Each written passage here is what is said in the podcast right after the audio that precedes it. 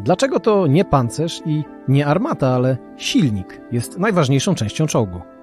Dlaczego żołnierze polskiej pierwszej dywizji pancernej są do dziś wdzięcznie pamiętani we Francji, Belgii i Holandii?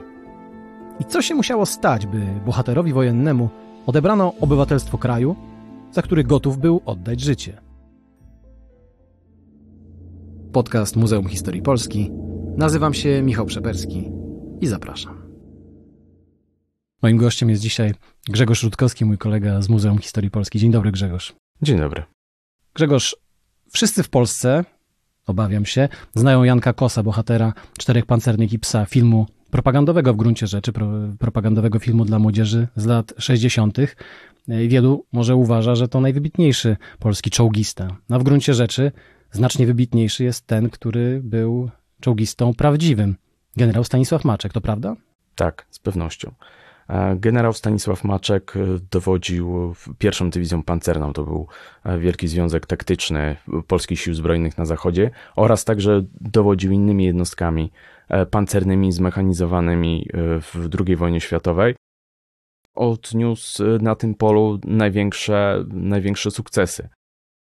Pierwsza dywizja pancerna, poza tym, że miała ogromne sukcesy natury militarnej, e, także wyzwoliła wiele miejscowości w Belgii, e, Francji i Holandii. Więc e, tutaj chyba jak jedna z nielicznych jednostek Polski w II wojnie światowej realizowała to znane hasło za wolność waszą i naszą. Być może też z tego powodu tak ciepło o nim, o nim pamiętamy. Tak, generał Stanisław Maczek jest postacią pamiętaną e, nie tylko w Polsce, ale tak jak powiedziałeś, w Belgii, Holandii e, i Francji. I o tym będziemy sobie dzisiaj e, mówić, ale zanim o II wojnie światowej, może zacznijmy od, od samego początku. Generał Stanisław Maczek był żołnierzem, ale był żołnierzem nietypowym. Znaczy, jego kariera w pewnym momencie była, była nietypowa ze względu na to, że y, związał się z jednostkami, które z punktu widzenia polskiej y, wojskowości były czymś w rodzaju eksperymentu. Sam był młodym oficerem, który walczył na frontach I wojny światowej, nie w polskim mundurze, bo nie było, nie było wtedy jeszcze niepodległego państwa polskiego w szeregach armii Austro-Węgier. Ale w momencie, kiedy Polska odzyskała nie, niepodległość, wstąpił do, do odradzającego się wojska mm, polskiego. No i swoją karierę związał właśnie z jednostkami, które można nazwać rodzajem eksperymentu, bo czy to było w, w wojnie polsko-bolszewickiej, były to pododdziały, e, powiedzmy, e, jak on sam to określał, na podwodach, czyli jednostki, taki miks kawalerii i piechoty, które w oparciu o tabor się przemieszczał, a walczył w sposób e, spieszony. A później, przed 39 roku, rokiem, 38, dowodził pierwszą polską jednostką zmechanizowaną 10 Brygadą e, Kawalerii, która od września 39 walczyła e, w ciężkich bojach i walczyła ze sporymi sukcesami. No to właściwie jest rzecz dosyć zaskakująca, bo z jednej strony mówisz, że wojska szybkie, tak. to, y, to takie y, jednostki, czy tak, taki typ wojska, który nie jest typowy w jakimś sensie, można powiedzieć, dla, dla, dla polskiego wojska. Może zaraz zdążymy sobie powiedzieć o tym, o tym dlaczego, ale jednocześnie teatr wojny, no z pewnością roku 1920, no to była wojna, to była wojna manewrowa, to była wojna, w której takie wojska szybkie chyba mogły zrobić wiele dobrego. Tak, to znaczy tutaj też wyjaśniając, wojska szybkie to są wojska pancerne, zmechanizowane, a także kawaleria. Więc w, w Polsce dominowała kawaleria, natomiast te jednostki, gdzie występowało mechanizacja, przecież jednostki pancerne, tutaj z różnych powodów doktrynalnych, także e, finansowych, e, kultury technicznej itd., tak itd. Tak one nie były rozbudowane, a właściwie były dość poważne obawy, czy w warunkach polskich one będą mogły e, no, zostać po prostu w większej liczbie wystawione przez państwo polskie. No dobrze, to skupmy się na tym, jakim dowódcą Jakim organizatorem, jakim żołnierzem był Stanisław Maczek? Mamy końcówkę lat 30. i tak jak powiedziałeś, on jest wówczas taką postacią, która może się kojarzyć z, nie wiem, wojskami protopancernymi, pancernymi, czy to za dużo powiedziane w takim polskim wydaniu, wydaniu II Rzeczpospolitej? Znaczy, z pewnością jest to droga do, do jednostek, jednostek pancernych. Natomiast jakim był dowódcą? Był dowódcą dobrym, no ale też powiedzmy, jaka była jego charakterystyka. E, nie był to typ dowódcy, który był e, doktrynerem czy też e, sztabowcem. To był rasowy dowódca operacyjny z dużym takim zapleczem dowódca, dowódcy liniowego, czyli to doświadczenie z armii jeszcze austro-węgierskiej, walk górskich i, i tego typu rzeczy. Zarazem E, był to człowiek, który potrafił improwizować, ale wiedział także, że improwizowanie to nie jest wszystko, że tutaj też trzeba podbudowy wiedzą, jak zresztą sam mówił e, w swoich, właściwie opisywał w swoich wspomnieniach właśnie końcówkę lat 30. zwracał uwagę, że to, co nie masz w głowie, twoi żołnierze będą mieli w nogach.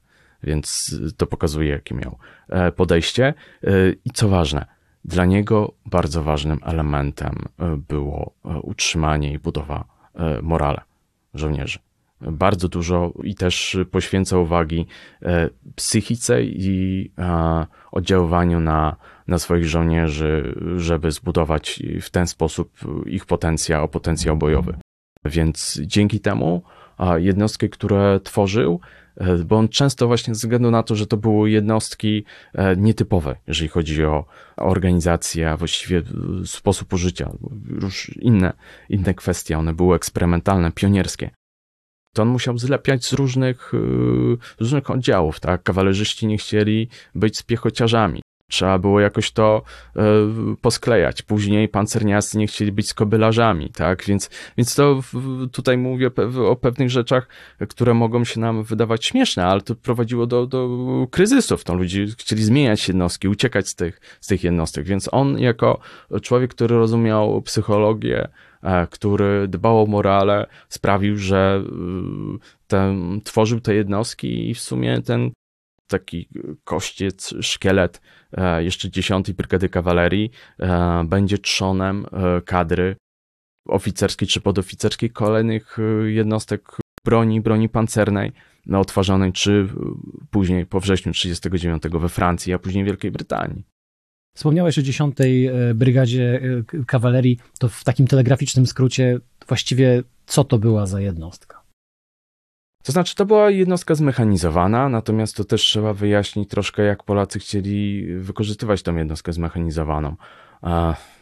Tu znowu można od, odwołać się do wspomnień e, Stanisława Maczka i że w sumie zwrócił uwagę, że w sumie ona nie była tym co sobie zakładali nawet jego koledzy po faku, aż tak jak się zorientował, czy czym dowodzi, jak, jakie zadanie e, posiada, to też sam zdał sobie sprawę, że e, jego oczekiwania zupełnie inaczej wyglądały względem rzeczywistości. To nie była typowa jednostka pancerna, to była jednostka, którą można przyrównać do takiej straży pożarnej dla na przykład armii, która miała stanowić taki odwód y, reagowania, których można by było przerzucić na jakieś kluczowe odcinki. To była jednostka nieduża, związek taktyczny stosunkowo nieduży, e, nie był on silny, aczkolwiek występowała w nim duży stopień, jak na wojskie polskie, e, zmechanizowania, no i też rozsądnie użyta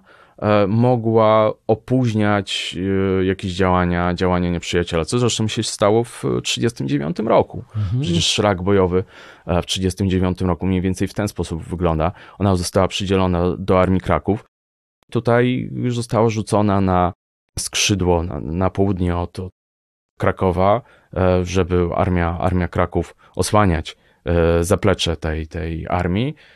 No i się okazało, że przez trzy dni znaczy okazało się, no, w, ciężkim boju się okazało, że szachowała e, korpus, jeden z korpus armijnych e, Wehrmachtu. No co to nam się wydaje, korpus, a tutaj mamy brygadę kawalerii, jaki to jest dysproporcja? No to jest mniej więcej taka dysproporcja, że mamy tam dywizję lekką i dywizję pancerną i inne dywizje, dodatkowo jeszcze jedną dywizję zmotoryzowaną i e, inne pododdziały, no już takie bardziej ko kojarzące się z korpusem armijnym, czyli to były główne takie elementy, które miały się wbijać w ugrupowanie e, sił polskich po stronie niemieckiej, to były korpusy armijne, u nas najczęściej to się w historiografii jeszcze peralowskiej nazywało, że to były korpusy e, pancerne, tak?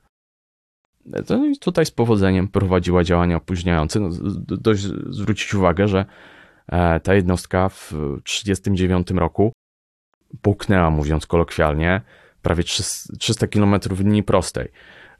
No, to, to nam się wydaje, że to nie jest jakiś gigantyczny dystans, ale dla jednostki, która jest, musi działać w boju, operować, jest cały czas oderwana od zaplecza.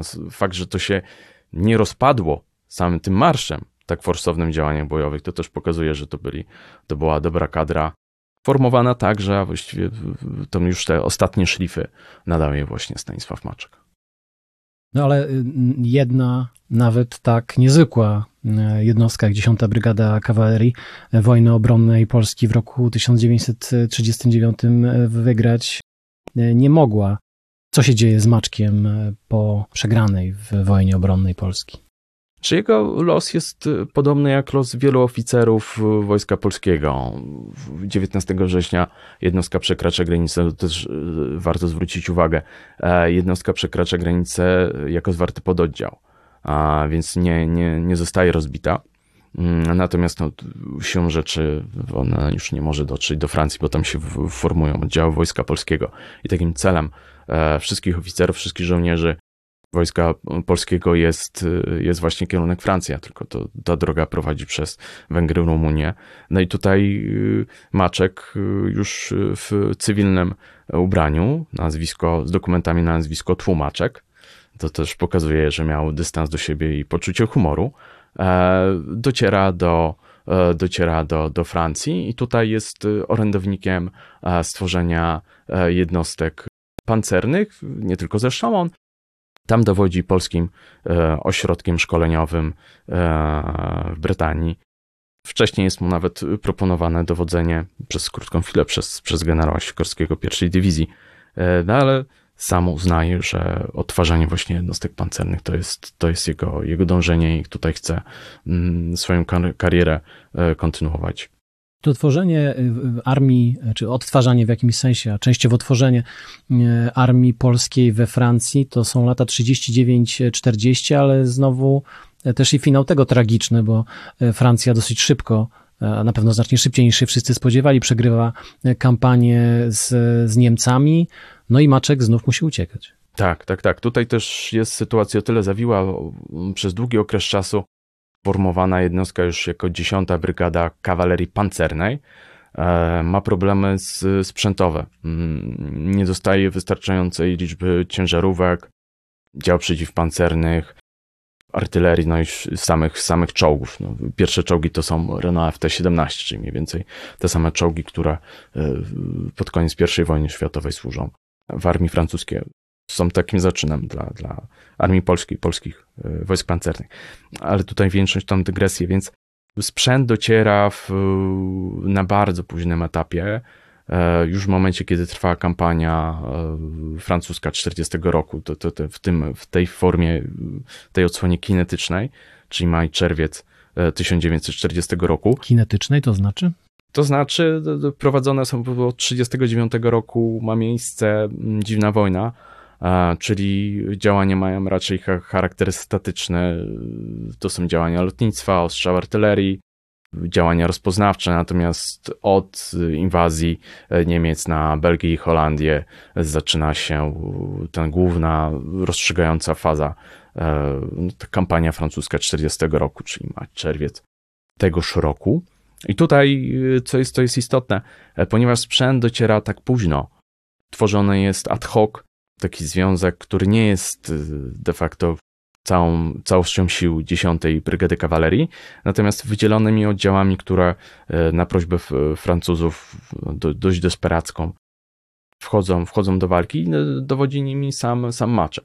I tutaj jest sytuacja taka, że znowu z walącej się Francji trzeba, trzeba uciekać, uniknąć niemieckiej niewoli, e, przedzierać się z, z serca Francji e, do jakichś najpierw w kierunku portów na zachodzie, bo tam jest ewakuacja organizowana.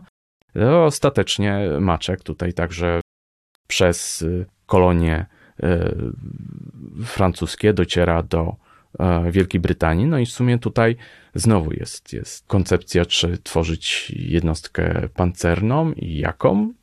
Mm, ostatecznie po, po różnych sztabowych przepychankach, to przepraszam że za takie y, określenia, aczkolwiek to, to można mniej więcej ucieranie weta w, w kołach wojskowych, zapada decyzja, że będzie powstawała pierwsza dywizja pancerna, czyli już pierwsza polska dywizja wojsk pancernych. No właśnie, pierwsza dywizja e, pancerna to jest, e, jak sądzę, ten, e, ta jednostka, która się z nazwiskiem Maczka mm, najbardziej kojarzy. Mm, ale słusznie, to jest rzeczywiście tak, że bez Stanisława Maczka pierwszej dywizji pancernej wojsk polskich w Wielkiej Brytanii by nie było? Znaczy, jakaś jednostka wojsk pancernych zapewne by powstała, natomiast tutaj jest, jest kwestia tego, że to nie, nie tylko oczywiście Maczek, ale też y, właśnie jest tutaj wspomniany e, ludzie z jego, z jego otoczenia, oficerowie e, wojskowi, tak. Jak widzimy, kariera e, Maczka, ona jest związana z 30. Brygadą Kawalerii, 9, 10. Brygadą Kawalerii Pancernej, z pierwszą dywizją pancerną, tak. Natomiast no, mamy innych e, dowódców, chociażby no, najbardziej znany e, już tej działalności historycznej będzie Franciszek Skibiński, e, zresztą też generał, już, już powolnie nadany stopień, który pełni najczęściej przez większość swojej służby funkcję szefa sztabu w kolejnych jednostkach, którymi dowodzi Maczek a także dowodzi e, brygadami w obrębie e, pierwszej dywizji pancernej, tak? Więc e, są teoretycy i są oficerowie, którzy opowiadali się za, za bronią pancerną, aczkolwiek też były przesłanki i były pewne obawy co do tworzenia wojsk pancernych, no głównie ze względu, czy mamy wystarczająco kadry fachowej taka y, pojawiała się koncepcja. Z punktu widzenia Maczka one były dość, dość płonne, a też istotnym czynnikiem y, było to, że w przeciwieństwie do drugiej RP, y, no tutaj już te czołgi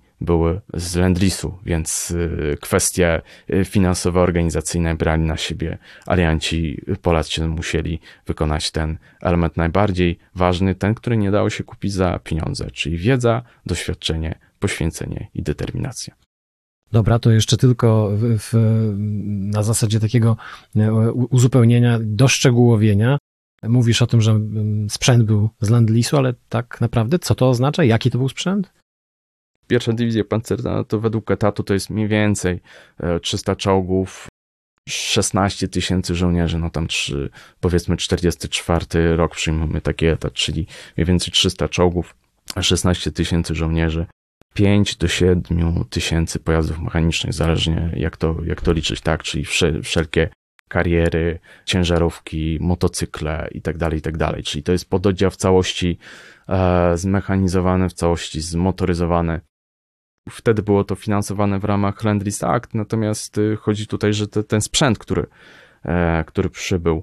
E, natomiast no, to już było jak on był. Później kwestie rozliczania tego sprzętu, finansów, e, to już zostawiano na, na okres, okres powojenny. Też oczywiście nie było tak, że państwo polskie nie ponosiło kosztów użytkowania tego, tego sprzętu, no bo było to przyjęte, że na mocy międzyalianckich porozumień, że strata wojenna przechodziła na rzecz, to znaczy Polska musiała później pokrywać e, koszty straty wojennej, ale to, to już może jest jakaś tam zbędna, zbędna dygresja, mhm. jak to Dobrze, mniej więcej to finansowano. To co, to, co jak sądzę zbędną dygresją nie jest, to to, jakie czołgi przede wszystkim tworzyły zrąb tych 300, które tworzyły pierwszą dywizję pancerną.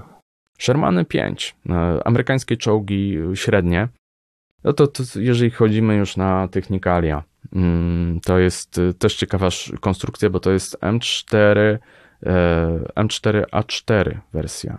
I ktoś tutaj, kto był modelarzem albo orientuje się, to tak się zastanawia, no ten, ta nazwa czołgu nic mi nie mówi, dlatego że to był czołg, który był wykorzystywany tylko i wyłącznie przez y, siły e, Commonwealthu, czyli, czyli wspólnoty brytyjskiej. Dlaczego? On miał taki silnik to się nazywało multibank. To był po prostu jednostka napędowa, która posiadała, jeżeli tutaj nie skłamie, 32 cylindry, ze względu na to, że to była jednostka cywilna, właściwie silniki, kilka silników samochodowych sklecono w jedną całość. Więc Amerykanie w momencie jak to projektowali i bardzo im zależało na skali, wolumenie produkcji, mm, to poszli w tą jednostkę napędową. Ale bardzo szybko się zorientowali, że to nie jest najlepszy, najlepszy napęd dla, dla czołgów i ten, ten, ten wóz y, nosi nazwę, bardziej znany jest jako Sherman 5. No tam Brytyjczycy mieli troszeczkę inne, inne oznaczenie, oznaczenie e, wozów, wozów bojowych. No dobrze, a zatem Shermany, a poza Shermanami coś jeszcze? Tak, były też inne, inne wzory e, wozów bojowych. Zresztą sam e, generał Maczek najczęściej korzystał z innego czołgu.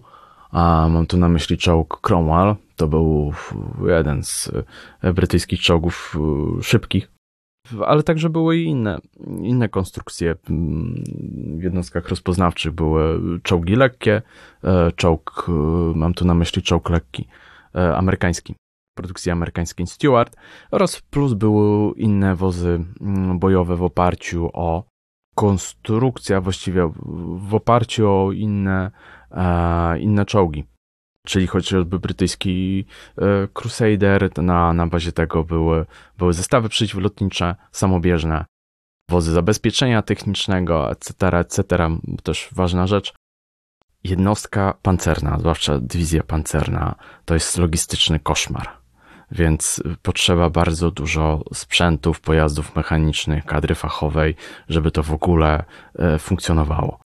Tutaj tak, tak wskazując, że, że pewne obawy e, wojskowych nie, nie, nie wynikały tylko i wyłącznie polskich, e, w, wspomniane w Wielkiej Brytanii nie wynikały tylko i wyłącznie z, jak, z jakiejś fobii, tylko po prostu z tego, że tak jeszcze przed 1939 mm -hmm. rokiem a wojskowi byli przeświadczeni, że właśnie ta dziesiąt, na przykład 10 Brygada Kawalerii, jak uformuje się w kolumnę, to ona opuszczając Warszawę prawie już będzie zahaczyła o Poznań.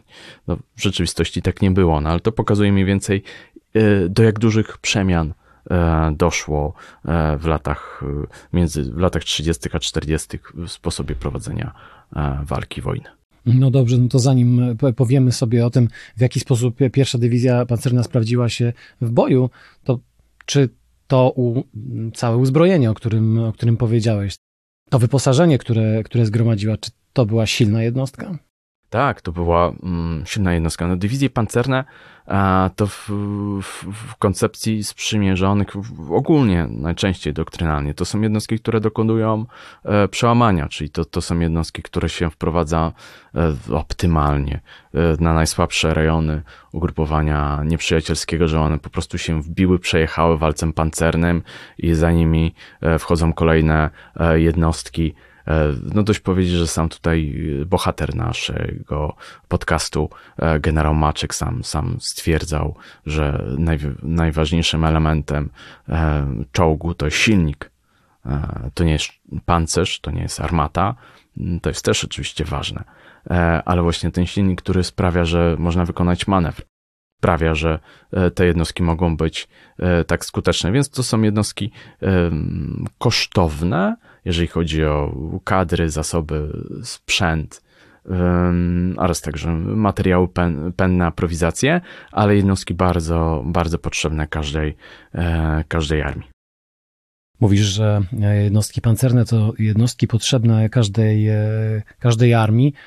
Jak się e, okazało, w latem 1944 roku pierwsza dywizja pancerna pod dowództwem generała Stanisława Maczka przydała się we Francji i mm, największą sławą chyba e, okryła się podczas bitwy pod Falaise.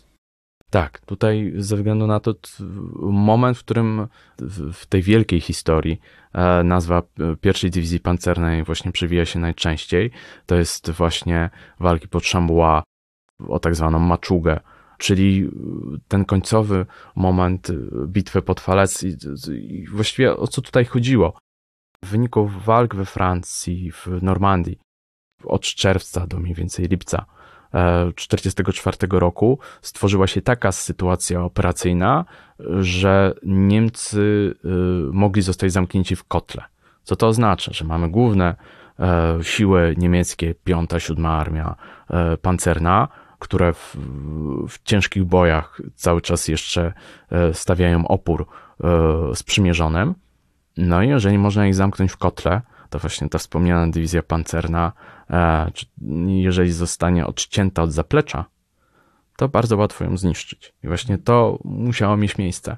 E, no i tutaj, jak to marszałek Montgomery przyrównał zadanie pierwszej dywizji pancernej, czy też, też wojsk kanadyjskich, które, z którymi operowała pierwsza dywizja pancerna, mm, określił to dość plastycznie rolą korka w butelce.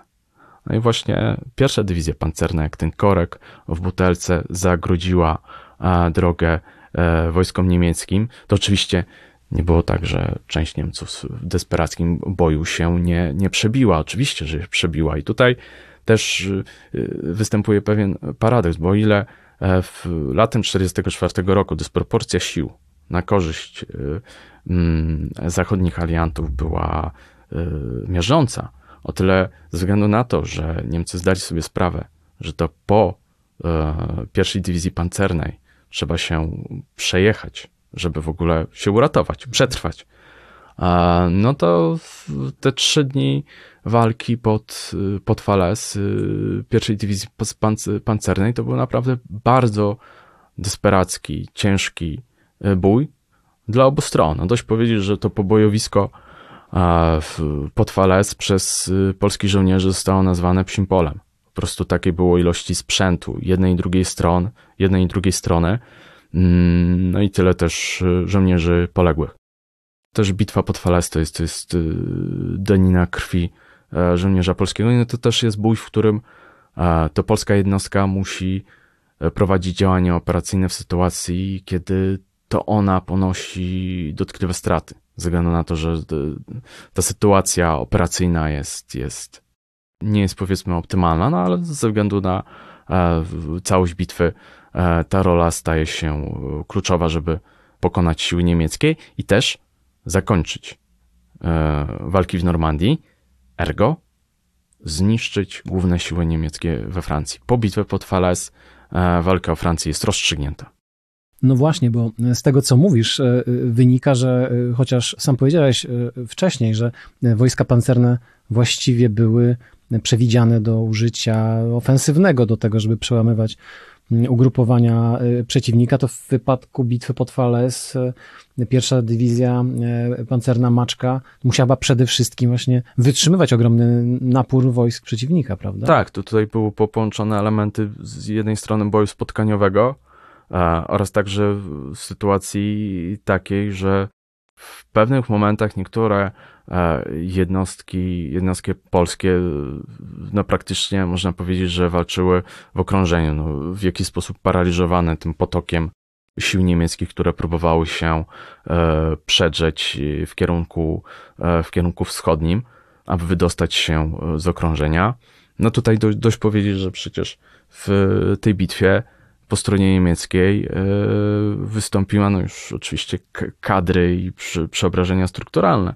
E, druga dywizja pancerna, ta sama, która w tym korpusie armijnym w 1939 roku walczyła jeszcze 10. Brygadą Kawalerii. I o ile w 1939 roku to Niemcy próbowali właśnie e, zrobić to samo, co zrobili sprzymierzeni, zamknąć siły polskie w kotle i je zniszczyć, no to tutaj w 1944 roku to siły polskie e, w ramach sił sprzymierzonych zamykały e, te jednostki niemieckie w kotle i je niszczyły.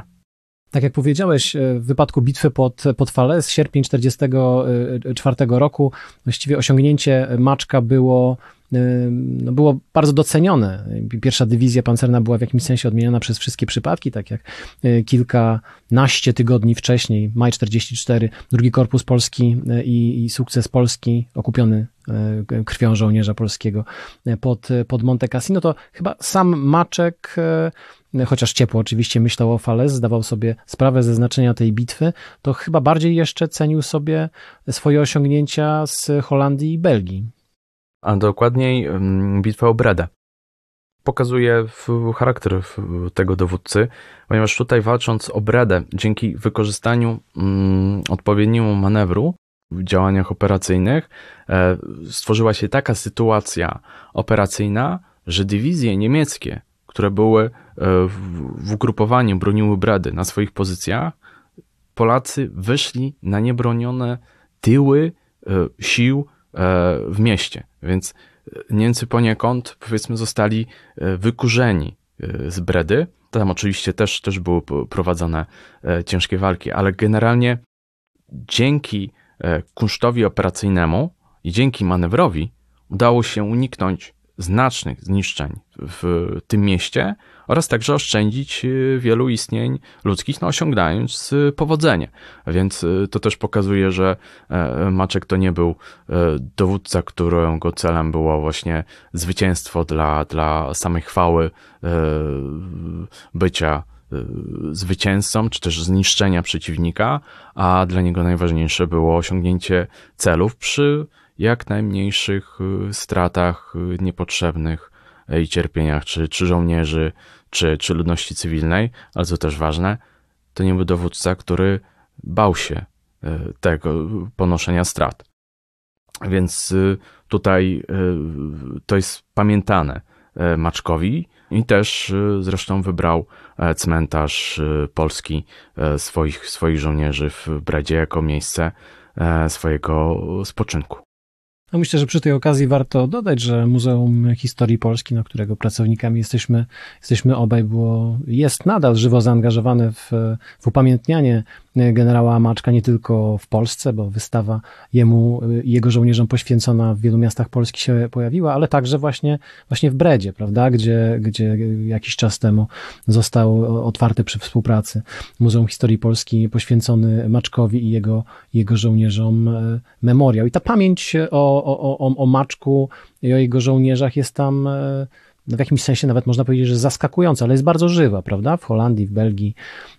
I to, tak, i, tak, to, tak. I, to jest rzecz, o której, o której myślę, że warto, no warto mówić, warto pamiętać. Tak, z pewnością. Dość powiedzieć, i to ciekawe, to, to jest a, wdzięczność oddolna. W okresie po 1945 roku, a, e, gdy e, Maczek był osobą, którego władza państwa polskiego postrzegała w sposób no, nieprzychylny, zostało mu cofnięte obywatelstwo. I także z tych, tych względów e, władze poszczególnych państw, czy to Wielkiej Brytanii, czy właśnie Belgii, Holandii, e, uważały za powiedzmy kultywowanie pamięci generała Maczka za rzecz troszeczkę kłopotliwą, no bo siłą rzeczy prowadziło, to do kryzysów dyplomatycznych. Tutaj występowało e, oddolne e, właśnie wśród mieszkańców Belgii, Holandii dążenie, e, petycje, apele podpisywane niekiedy przez dziesiątki tysięcy osób aby e, w jakiś sposób upamiętnić e, generała Maczka, czy też nawet rzeczy dość, dość prozaiczne, no, dać mu jakieś zadośćuczynienie, jakąś rentę, ponieważ pomimo, że e, wojsko polskie, polskie siły zbrojne były w gronie zwycięzców, no to to była armia poniekąd zwyciężona, która nie osiągnęła sukcesu politycznego o tym, jak trudne były y, ostatnie lata y, życia generała Stanisława Maczka, zdążymy sobie jeszcze powiedzieć. Chciałbym tylko, żebyśmy zakończyli y, opowieść o jego losach wojennych. One się kończą w Wilhelmshaven w końcu kwietnia, w początku maja 1945 roku. Wilhelmshaven to jest, to jest port północnych, w północnych Niemczech. E, też w jakimś sensie e, symboliczne miejsce, żeby, żeby zakończyć szlak bojowy w, na, na, na zachodnim teatrze działań bojowych.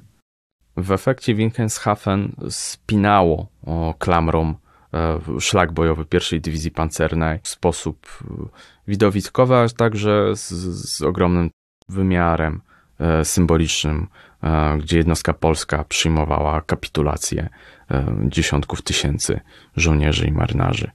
III Rzeszy Niemieckiej.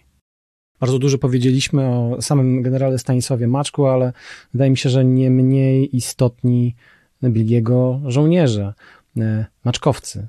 E, powiedzmy o nich, o nich dwa słowa. Zdążyłeś już wspomnieć w naszej dotychczasowej rozmowie, że mm, e, te jednostki Maczka tworzone w Polsce, we Francji, a potem w Wielkiej Brytanii, były w dużej mierze stworzone z podobnego pnia, że rdzeń tych jednostek był dość podobny. Tak, tutaj ze względu, i to też y, świadczy dobrze o generalnym Maczku, że ludzie, którzy z nim wcześniej współpracowali i walczyli, cały czas także chcieli kontynuować z nim współpracę, także w sytuacji takiej, kiedy od y, decyzji czyjś decyduje, decyduje życie. To oczywiście nie jest tak, że całość kadry 10 Brygady Kawalerii przeszła do pierwszej dywizji pancernej. Też nie jest tak, że to jest jeden do jednego. E, wspomnieliśmy tutaj e, liczebność, etat pierwszej dywizji pancernej 16 tysięcy, 16 tysięcy żołnierzy. E, brygada kawalerii, 10 Brygada Kawalerii to była niespełna 4 tysiące według, według etatu, a znowu perspektywa pierwsza dywizja pancerna, jednostki, których tradycję kultywowała, podzielały, podzieliły ten sam los jak e, jednostki e, polskich sił zbrojnych, czyli to jest kilkukrotne odtwarzanie się, organizacja po przegranej kampanii. Najpierw jest kampania 1939 roku, trzeba się organizować we Francji, następuje katastrofa i trzeba znowu się odtwarzać i organizować w Wielkiej Brytanii, więc ale tutaj wracając do samych, e, samych żołnierzy, poza, poza generałem e, Maczkiem, e, generałem wtedy majorem, pułkownikiem Skibińskim, można także tutaj wskazać, czy kapitana, później dosłużył do, do podpułkownika Ludwika Stankiewicza, czy rotmistrza Bogdana Mincera. To, to, to byli żołnierze, którzy są mniej znani, o wiele mniej znani, ale to oni decydowali o tym, na ile ta pierwsza dywizja pancerna a, tworzyła zgrany, zwarty, e, zwarty pododdział. A, bo tak już tu wspominaliśmy, o ile w 1939 roku e, kawalerzyści nie chcieli służyć w jednostkach zmechanizowanych, to już no, niespełna rok, rok później już e, pancerniacy mieli, mieli obiekcje E, żeby służyć ich zgrywać z jednostkami kawalerii, więc tak się to e, zmieniało, toczyło, a kadra dowódcza musiała mm, sobie radzić z tego typu kryzysami. No i też ważna rzecz z punktu widzenia e, doświadczenia żołnierza polskiego w II wojnie światowej, tej, tej karty mniej, mniej znanej. Pierwsza dywizja pancerna to była jednostka, w której służyło dużo Polaków, E, którzy z, z, byli przymusowo wcieleni w, w, do Wehrmachtu, którzy zdezerterowali, albo nie mieli takiej sposobności, żeby zdezerterować, ale będąc y, y, w obozie niemieckim, zdecydowali się wstąpić y, do pierwszej dywizji pancernej, przechodzili weryfikację i tutaj walczyli, a wielu z nich ginęło w 44 czy 45 roku na szlaku bojowym pierwszej dywizji pancernej. Więc tutaj pamiętajmy, że uwypuklając sylwetkę generała Maczka, pamiętajmy o jego żołnierzach i też nie bez przyczyny generał Maczek chciał spocząć y, pośród nich. W momencie, kiedy opuszczał nas wszystkich, mógł być pochowany praktycznie w każdym miejscu i jeżeli by tylko miał taką wolę, to nawet i, zwłaszcza, że spinając taką klamrę, y, ten życiorys y, Urodził się, kiedy jeszcze nie było Polski, był świadkiem odrodzenia się Polski, utraty przez Polskę, najpierw w 1939 roku, ponownego jej wymazania z mapy, później w wyniku 40, po 1945 roku utraty suwerenności, ale także doczekał odzyskania przez Polskę pełni suwerenności.